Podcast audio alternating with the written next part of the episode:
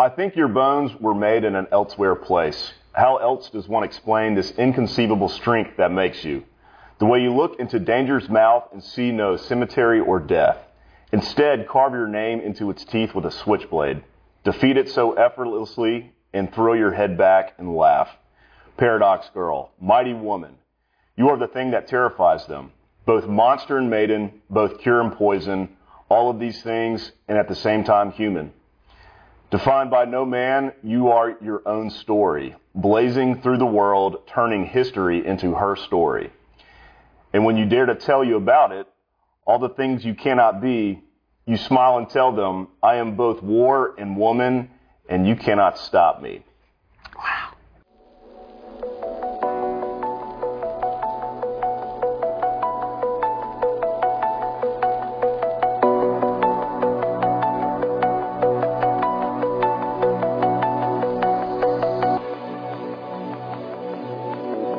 I am here with my badass friend, Deni McMillion with Wildflower Salon.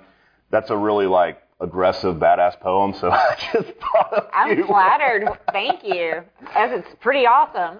well, entrepreneur, you're uh, a musician. You, you've got a lot of awesome stuff going on, and I'm really excited for you to be here today. Thank you. Thank you for having me, right? Heck yeah. Well, I want to rewind a little bit. I love to hear about people's beginnings. Okay. So let's start with you know where you grew up. Are you local to the area? I actually grew up um, right on the border of North and South Carolina. I bounced around a lot of schools, um, but I ended up graduating from Clover High School in 1994. Came down to go to USC and um, and met my ex, and he's from Chapin, and so we kind of settled in here, and Yeah. I just really love it down here, and decided to make this my home. So you're a Gamecock fan. I am a total Gamecock girl. Awesome, awesome. Um, so I guess during your college years, were you starting to get into some of the you know fashion or hair stuff that you're? Interesting that you say that because um, I actually went to journalism school with a major in advertising and I had a double minor in marketing and management. Wow. And I had dabbled in theater all through high school. I mean, I'd done theater for about 10 years. And I really started getting into like the theater makeup. Yeah. And so while I was in um, college, I actually befriended a drag queen. And Cool. he started showing me the ropes about hair and makeup and, and, you know, how to contour and little tips and tricks. And I just kind of really developed a passion for it, which then evolved in me getting part-time jobs working for Estee Lauder. I worked at the Victoria's Secret cosmetics store for a while and I just really had that passion for it.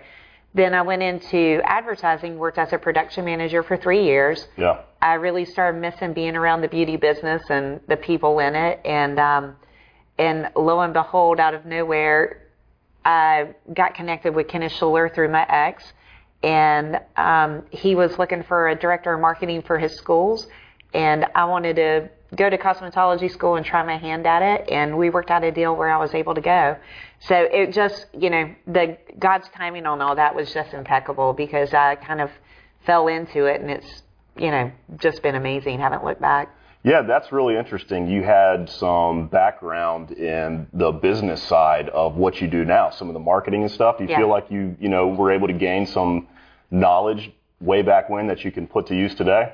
Oh, absolutely. You know, at first I didn't think I was going to use my degree. After I decided not to do advertising and go into the beauty business, I'm like, well, there goes, you know, thousands upon thousands of dollars of student loans. But I um, found that, you know, it has served me well in terms of knowing how to brand myself, Yeah. how to reach people, um, the gift of gab, Yeah. sales. And so it all kind of comes under that umbrella of the advertising and marketing education. So I'm very thankful for it. Very cool. So have you worked in any salons prior to opening your own? Did you have any background in that? I actually did work at um, it's Carmen Carmen Salon at Belk off Harbison. I started off there. They had a great training program, and I learned a lot. And um, and then eventually, I became the director of haircutting education for their training program. And I was there for about 15 years. Wow. Yeah. So you did learn some of the ropes along the way at a previous place. Oh, absolutely, absolutely. I got tons of education on. Um, I got tons of hair education, And, you know, I really learned a lot from my managers. I had several, and I learned a lot about, you know, the responsibilities and duties and what it takes to actually run a salon. Yeah. And so it was it was a super valuable experience, and I still have nothing but amazing things to say about them. Yeah, awesome. Very cool. Yeah. And at some point, you must have had some sort of um, vision of your place now. Did that? When did those seeds get planted that you were going to go out on your own? You know, when I first started working at Carmen Carmen, I thought in five years I'm just going to own my own place. Like I've always wanted to be my own boss, but um, I stayed there and I just found that you know the timing wasn't right. And then about I'd say probably about 2017, 2018, I just started really getting that hunger because I feel like in my career I kind of got as far as I could go where I was. Yeah. And I am a what's next kind of girl. you know, what's next? I need that next big thing. And so, um, you know, salon ownership kind of seemed like the next big thing. I wanted to create my own culture. I Yeah. wanted to decide who I was going to work with.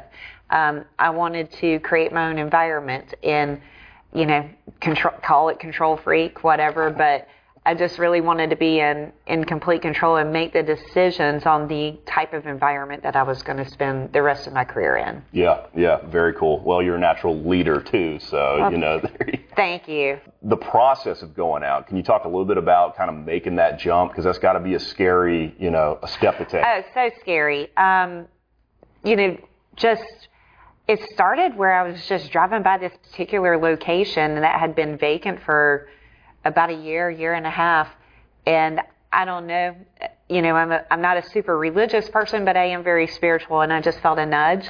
Call it God, divine intervention, whatever you want, but something told me to turn in and start looking into this space, and I just knew as soon as I saw it. So I went home and I hashed it over with my my ex-husband and said, "How can we make this work?" And um, you know, I have to give him credit that he did kind of help me sit down and say, "Okay, well, this is what you got to do." Yeah. So we um, we went to the bank and I got an equity line and I found a contractor and you know, and then through this whole networking thing that led me to BNI, um, you know, I just started meeting the right people to kind of help me put it together. So I really went in not knowing it what I was doing, Right. and um, I learned as I went. You know, pick a couple of good mentors. I would advise anybody Yeah. some good mentors that know about business and building a business. But, you know, it was something that friends and family and coworkers had always said, you need to open your own shop, you need to open your own business, you need to open your own business. And um, even though it was a desire deep down, it just didn't seem to really surface until around 2018, I would say. Yeah. Let's talk about the shop a little bit Okay. because you have a very unique spot. That's my, I love it. I love it. That's my home away from home. Like it's totally my happy place. Yeah, yeah, and the environment in there feels very friendly. I mean, there's such a great culture. Can you tell us kind of how you were able to build that? Um, well, you know, like I said, I learned from experience and through education. I knew that I wanted to build a gang, my people, my Yeah. gang, um, and I wanted a team of people that would love each other and support each other. So there were just a few things that I knew had to take place in order for me to make this successful.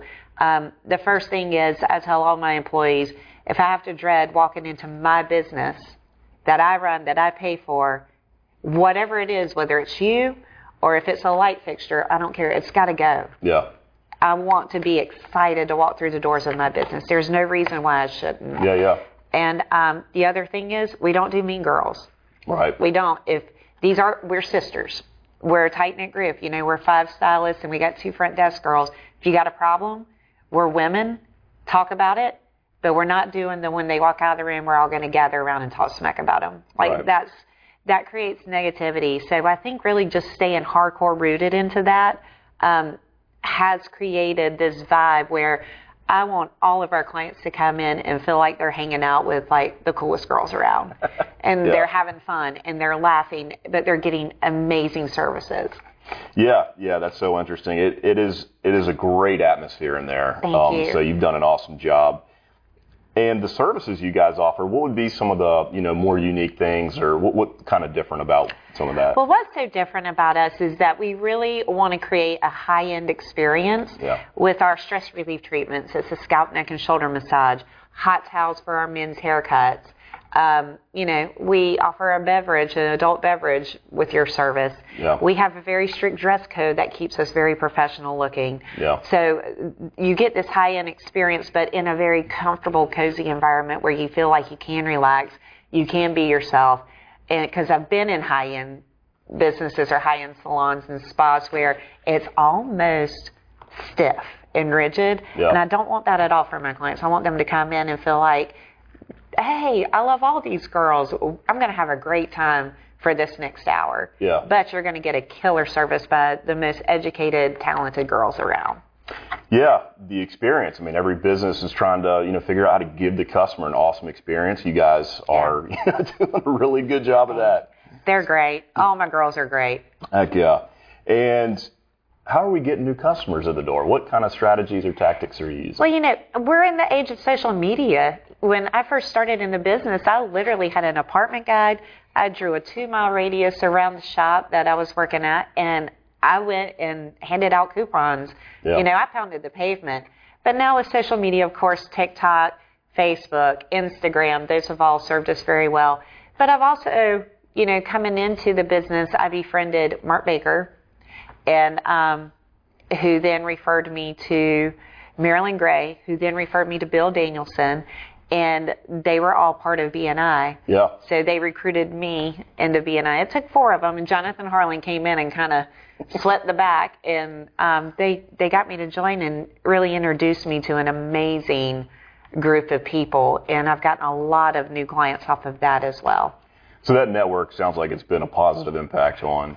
Oh yeah. does, yeah, Not cool. just professionally, but personally. I'm going through a lot of transitions, and those closest to me know that I'm going through a lot of transitions in my life. And the people that I know through BNI, um, or being with BNI, has made this so much easier. Rather than me having to hunt down attorneys, me having to hunt down insurance people, or you know, landscaping guys, or whatever. Like Yeah. it's all right there. So it's it's definitely made my personal life so much better and as well as my professional life.